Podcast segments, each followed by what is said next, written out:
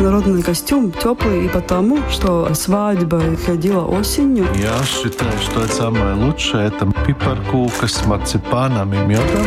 Представляете, это 60-х годов хранится этот красный платочек, держала Ви Артмана в руках. Латвийская джазовая, не только джазовая, популярная музыка выросла на биг-бенде. Первые постановки были такие, которые многие мы даже не понимали, что за история, но интересно.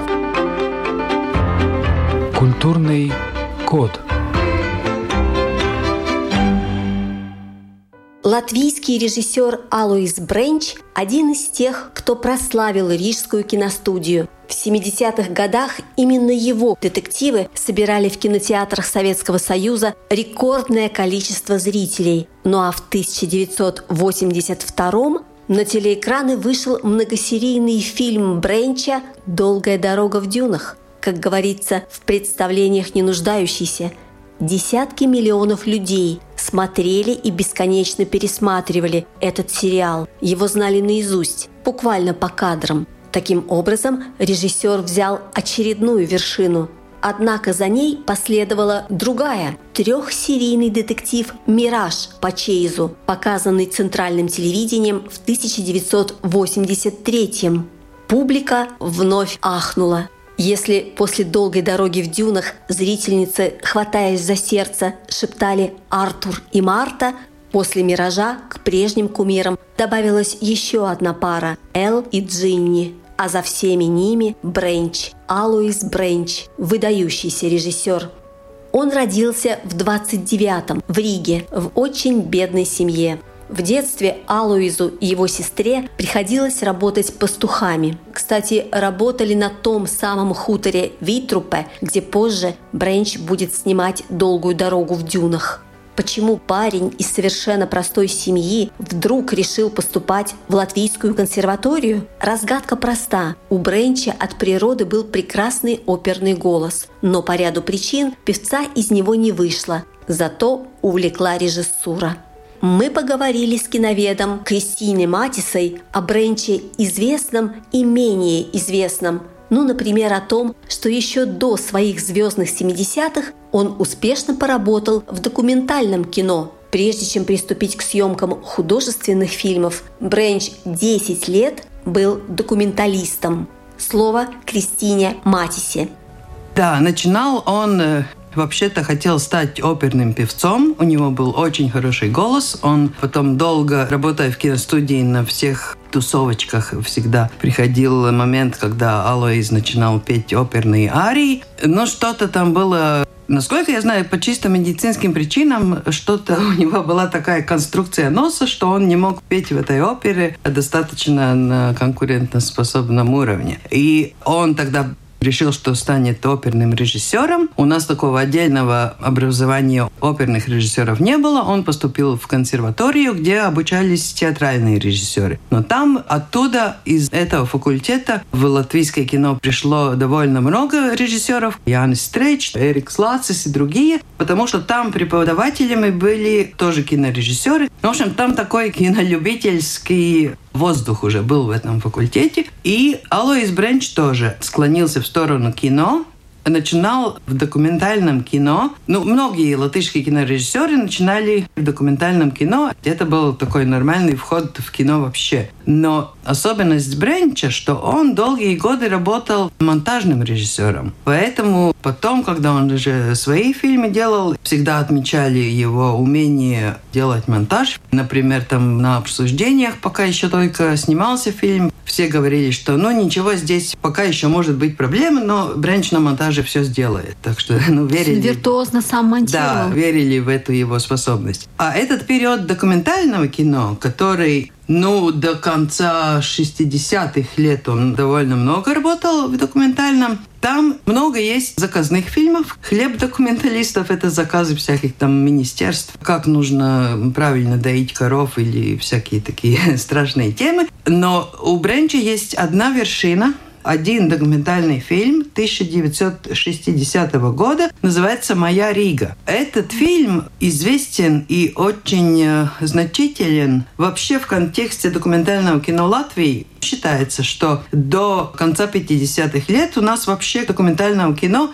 по сути не было. То, что называлось документальным кино, его делали старые фронтовики из России, приехавшие после войны сюда, в Латвию. И, как говорил Абрам Клёцкин, это, по сути, было не документальное и не кино. Они просто снимали пропаганду, такую очень стандартную, стереотипную муть, и в начале 60-х пришло новое поколение латыши, которые закончили, многие из них закончили Московский киноинститут. Это очень эм, серьезное явление в истории документального кино Латвии. Тогда основался потом очень известный стиль рижского поэтического документального кино, который считается, что начал Улдис Браунс, Айварс Фрейманс, Иварс Селецкис. Это продолжалось до конца 70-х. Но, как говорил кинокритик Михаил Сависко, Протофильмом этого всего известного периода стал фильм Алоиза Бренча «Моя Рига», который первый раз повернул документальное кино в такое личное русло. Первый раз там э, дикторский текст звучит от первого лица. Текст начинается «Я вам расскажу про свой город Ригу». Конечно, это все идет в этом советском э, пафосе, но это первый фильм, в котором показывается и реальная жизнь. Там есть сценка «Дождь в городе», долго смотрим на лужу, через которую перепрыгивают ноги разных людей,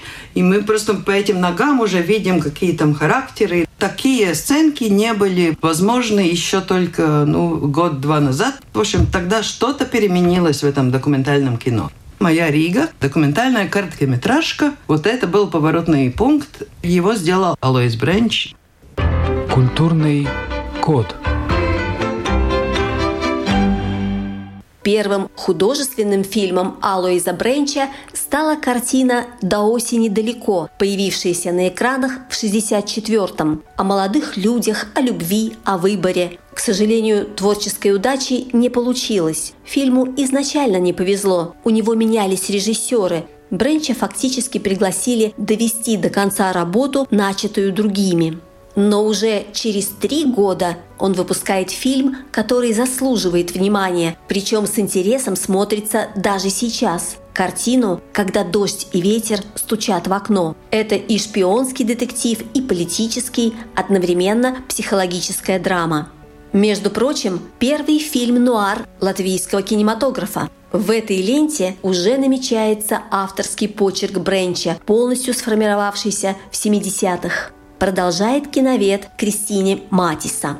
Да, о фильме «Когда дождь и ветер стучится в окно» стоит помнить. Он реставрирован. Кстати, Бренч один из тех режиссеров, у которого больше всего фильмов реставрировано. На фильмы СЛВ Да, в, на портале фильма СЛВ, да, можно посмотреть. Фильм «Когда ветер и дождь стучится в окно» интересен тем, что, во-первых, это тоже идеология. Фильм снят по известному роману латышского советского писателя Арвида Григулиса. Он в то время был уже очень советским. Он был еще главным редактором да, киностудии, киностудии на да. тот момент. И рассказ это об очень в Латвии и вообще в балтийских странах очень серьезный вопрос, так называемые межебрали, лесные братья, национальные партизаны, которые после войны оставались в лесах и все еще ждали, что на помощь придут англичане и американцы, и все вместе прогонят русских. И главный герой прибывает как зарубежный как агент, шпион, да, шпион. как агент. И, конечно, эта вся история рассказана со строго советских позиций. Но что самое интересное с кинематографической стороны, этот фильм сейчас кинокритики считают одним из может быть, трех-четырех фильмов Алоиза Бренча, которые являют собой очень яркие образы стиля фильм-нуар в латвийском кино. Фильм «Нуар», конечно, считается чисто американским явлением. Он родился, и там он существовал, этот стиль. Но по чисто стилистическим признакам в латвийском кино можно найти вот такие образы фильм «Нуара». И вот первый фильм, в котором показывается признаки фильм нуара, это вот этот, когда дождь и ветер стучится в окно. Потом дальше было несколько фильмов. Бренч шел сознательно к этому криминальному детективному кино, потому что он всегда считал, во-первых, что кино должно быть аттрактивным и завлекать зрителя и вести за собой, а во-вторых, он считал, что режиссер должен специализироваться. Он говорил в интервью, что он не верит универсалам, что не может режиссер прыгать с фильма на фильм, с водевиля на драму и трагедию, потом обратно на комедию. Он был уверен, что режиссер должен специализироваться. И своей фильмографией это очень уверенно доказывал. С 1973 года он шесть лет каждый год выдавал по одному криминальному фильму, детективу, начиная с «Шах бриллиантовой королеве». Это, значит, 70-е годы. И вот это и есть та продукция, которая выдвинула Рижскую киностудию на первые места тогда необходимом социалистическом соревновании. Очень важным показателем, конечно, было число зрителей, которые собирают э, фильмы. И, конечно, самое большое число в 70-е собирали эти детективы Бренча. А вот среди этих фильмов, среди этих детективов, Я. какой И вы бы среди выделили? этих кинокритиками самым серьезным считается «Быть лишним» 76 года, потому что это не просто криминальная история, где в начале труп и в конце разрешение загадки, но это еще и психологическая драма человека, и этот фильм тоже по многим э, параметрам подходит к фильм-нуару, потому что в стиле фильм-нуар очень серьезное значение имеет главный герой. Это всегда трагический персонаж, которого в американских версиях сломала война, этого Волдемара Тюрьма. сломала тюрьма. Витаутас эм, Томкусова играет. да, его Литовец. играет литовский актер Витаутас Томкус. И это тоже мы увидим потом э, в сериале «Долгая дорога в дюнах». У Алоиза Бренча, как у режиссера, было три принципа. Как это однажды характеризовал один из главных редакторов киностудии Освальд Губланов. Он говорил, что у Бренча три основных принципа. Это логика действия, это динамичность действия и это литовские актеры. Потому что Бренч, у него была своя теория, что латвийские актеры слишком театральны. Он был фанатом э, Йоза Милтиниса, литовского режиссера, который работал в литовском театре, и можно было считать, что у него своя школа, и вот то, как он воспитал актеров литовских, это Бренчу казалось самое подходящее для кино. И поэтому вот он начал уже с Витаутас Томкуса в 1976 году. И потом «Долгая дорога в дюнах». Да, там и, два главных героя, и Мгм. оба литовские. И, и в «Мираже» тоже был. Регимантес Адамайтис, да, и, был. Ну, в общем, литовских актеров Бренч всегда для своих фильмов вы- выбирал. У него очень важное было сотрудничество с писателем Андрес Колбергс, был у нас самый знаменитый автор... э, Детективщик. да, криминальных романов. Самый серьезный и значительный тандем в латвийском криминальном кино – это писатель Андрес Колбергс и режиссер Алоис Бренч. Так он снимал по его романам Да, фильмы? например, «Быть лишним» — это по рассказу Колберга. Были и по романам Колберга фильмы. В прошлом году была ретроспектива фильмов Бренча, и мне довелось посмотреть «Шах королеве бриллиантов», «Подарки по телефону» и «Быть лишним». «Быть лишним» понравился очень. Там нету фальши вообще ни в каком моменте. И герой очень можно сравнить, конечно, с Лепеншем. Вот когда «Дождь и ветер стучат в окно», там столько страданий. Ну да, Такая это тоже попытка вот сделать такой, выбор. Прием фильм нуара, да, герои и в том, и в этом фильме. И в конце он, не- концов. он внутри трагичен, потому что у него такие вот всякие да. обстоятельства, которые его ломают, и он э, не знает, как дальше быть.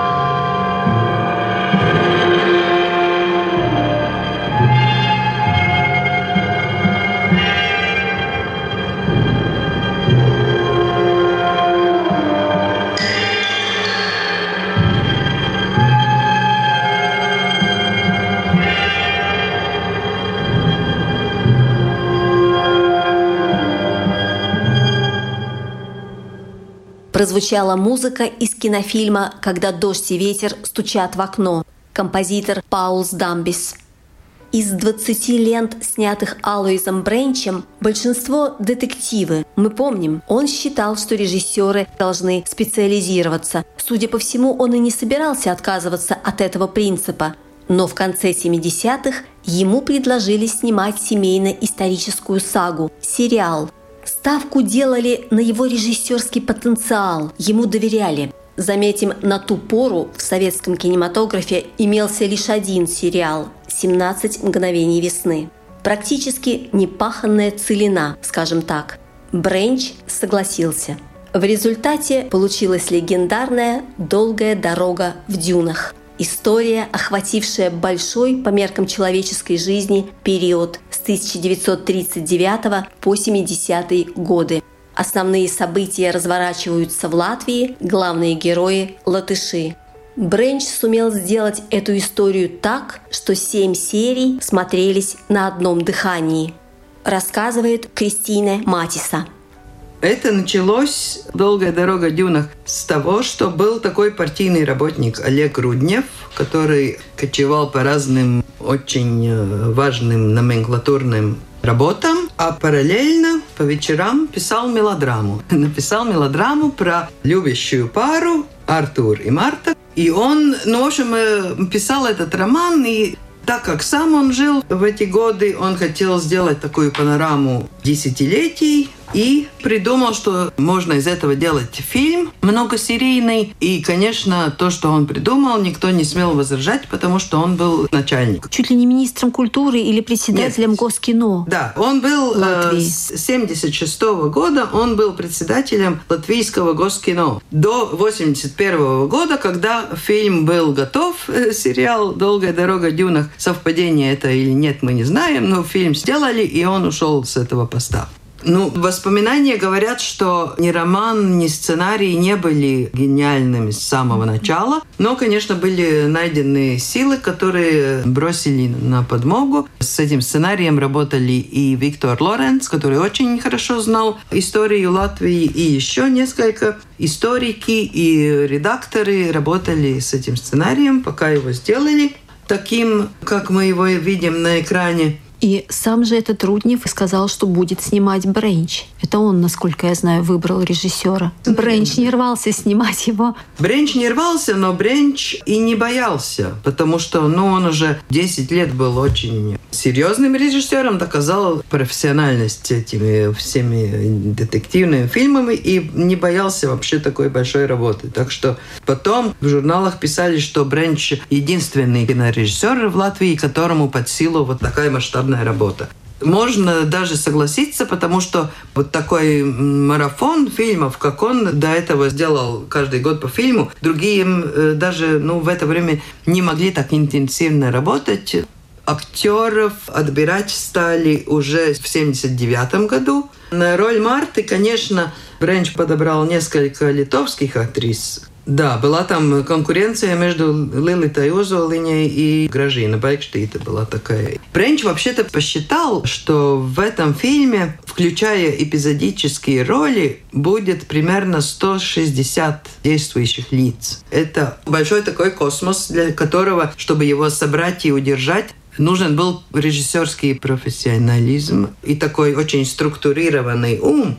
И что еще интересно, одно из э, особенностей кино то, что э, действие не снимается хронологически так, как мы его увидим в фильме. Снимаются очень разные эпизоды в разное время и в разных э, ситуациях. Режиссеру было очень важно удержать, как он это называл, эмоциональную температуру актера, потому что он со своим умом монтажного режиссера сразу понимал, что это нужно будет потом смонтировать эпизод за эпизодом, и чтобы это не прыгало. Бренч это держал в руках таким образом, что он по длине всех семи серий нарисовал такую диаграмму эмоциональной температуры фильма чтобы все актеры знали, в какой точке они находятся в это время, когда снимается этот конкретный эпизод. Очень такое ноу-хау интересное. И это, может быть, и было очень важно для семи серий. Воспоминания про Бренча на съемочной площадке, и актеры вспоминают, и коллеги вспоминают, что он любил накричать. Ну, есть разные режиссеры, есть, которые тихо заботятся о комфорте актера, чтобы ему ничего не помешало, а есть такие, которые приказывают, командуют и орут. И Бренч, насколько я понимаю, был из таких, который держал в кулаке этот весь процесс, потому что думал, что, может быть, без этого нельзя.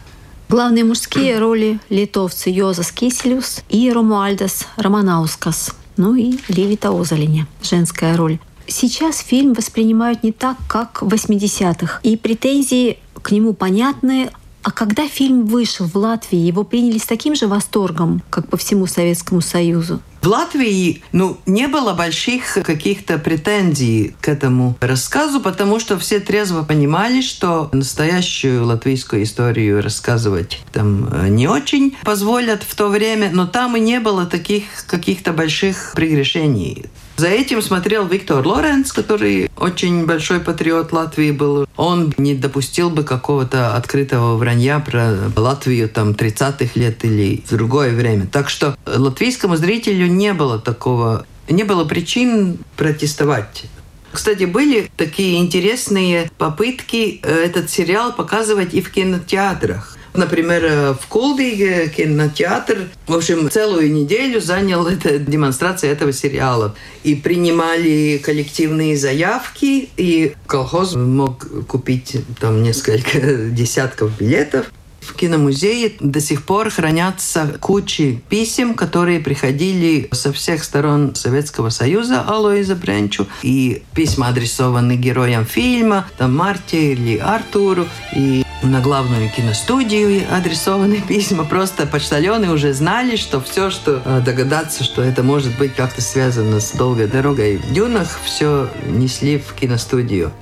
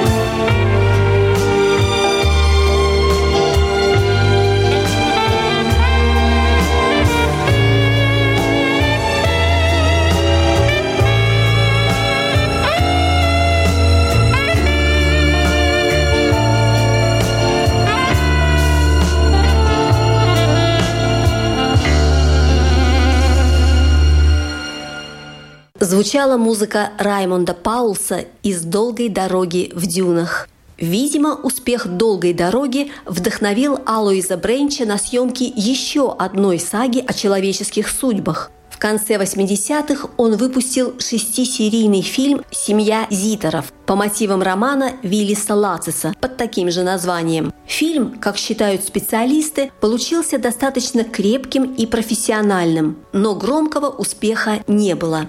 А вот славу мастера детективов Бренчу удалось подтвердить еще раз и с блеском, уже после долгой дороги в дюнах. Речь о трехсерийном фильме «Мираж», История отчаянного нападения на инкассаторскую машину с миллионами в сейфе, плюс трагическая история любви. Многие вообще уверены, что это лучший детектив Бренча. Слово киноведу Кристине Матисе – Мираж, во-первых, отличается тем, что это, во всяком случае, в карьере Бренча, это первый фильм, действие которого происходит не в Советском Союзе, не в Латвии, это Америка. Это попытка показать Америку Конечно, при заявке фильма все прикрывались тем, что это будет плохая Америка. Но, конечно, все мечтали посмотреть просто на Америку, как там живут по-другому. Это было, между прочим, очень сложная задача для художника фильма, но это был очень опытный Виктор Шилкнехц, и он очень умело делал эту Америку даже в Риге, умел находить такие ракурсы, например, в новостройке театра Дайлас, который даже рижский зритель не сразу узнавал, где это снималось. Но там, конечно, большую часть эти горы и все такое снимали в Крыму. В общем, это была очень интересная задача для всей команды сделать что-то не советское. Фильм основан на, на романе Чейза. На романе Джеймса Хедли Чейза «Весь, Весь мир в кармане». кармане. Да, и это было заказ центрального телевидения для Рижской киностудии. Сразу было ясно, что это снимается для телевизора. Его смотрели так же, как и «Долгую дорогу в дюнах», открыв рот, что называется, yeah. ждали, когда Да, это, конечно, серия. там там э, плюсы, во-первых, это вроде американская действительность. И, конечно, это любовная пара Мирза Мартинсона и Мартин Швилсонс, которые очень красивые, сексуальные молодые люди. Директор киностудии говорил, что этот фильм вообще допустили к производству только из-за контрпропагандистского наклона, который можно было здесь найти. Ну, контрпропаганда в этом случае означает просто показать, как в Америке все плохо, как там бедные люди вынуждены пойти на преступление, потому что им не на что жить. И, конечно, преступление не может получиться, упаси бог, чтобы показали, что это все получается. Конечно, это было уже в начале первой серии ясно, что третья должна закончиться трагически несчастливым концом такое ощущение, что Бренча сейчас как бы его забыли, его не помнят. Как раз у Бренча был юбилей в 2019 году, 4 года назад. И его достаточно отмечали, ну, тут в Латвии, по крайней мере. Реставрировали три фильма, показали в Splendid Palace, в самом большом кинотеатре. Была дискуссия, там режиссеры и литераторы говорили о том, почему нет криминального кино сейчас в Латвии, где наш э, сегодняшний бренч, почему его нет, и что можно там учиться из фильмов Бренча. Была конференция в Академии культуры, где студенты со всяких сторон анализировали творчество Бренча. То есть ни в коем эм, случае он не забыт, и Нет, ни в коем случае не э, умаляются его достижения? Не-не-не. Юбилей Бренча отмечали многими событиями. Это было даже больше, чем э, у других режиссеров, когда приходят юбилей. И, как я уже сказала, в списке реставрированных фильмов Бренч тоже один из лидеров. Ну, конечно, бывают дискуссии. Вот тут, когда показывали «Долгую дорогу» где-то в телевидении, были дискуссии, можно ли сейчас такое показывать, это все такое советское и все такое. Но я считаю, что нельзя и глупо что-то вычеркивать из истории, и просто нужно разъяснять, нужно комментировать и нужно показывать. Я думаю, что Бренч совсем не забыт, и в списках следующих реставраций его фильмы тоже есть. И этот вот документальный фильм не забывается, так что тут все в порядке, нужно только смотреть, самим интересоваться.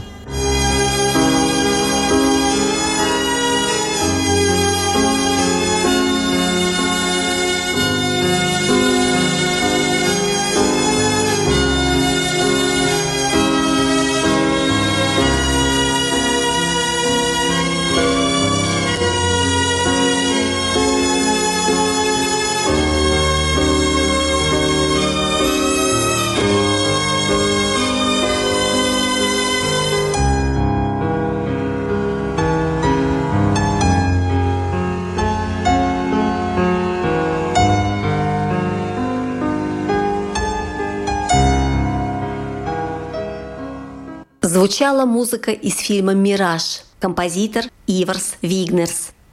В 90-х Алоис Бренч пошел в политику, был депутатом Рижской думы. Латвийское кинопроизводство тогда практически остановилось. Бренч все же выпускал фильмы, но очень редко. Незадолго до смерти снял художественную картину «Анна» по заказу католической церкви о реально существовавшей в XVI веке монахине Анне Ноткин – Скончался Алоис Бренч от обширного инфаркта. Внезапно, в 98-м. Ему было 69 лет. На этом сегодня все. Вела передачу журналист Рита Болотская. Встретимся через неделю. Культурный код.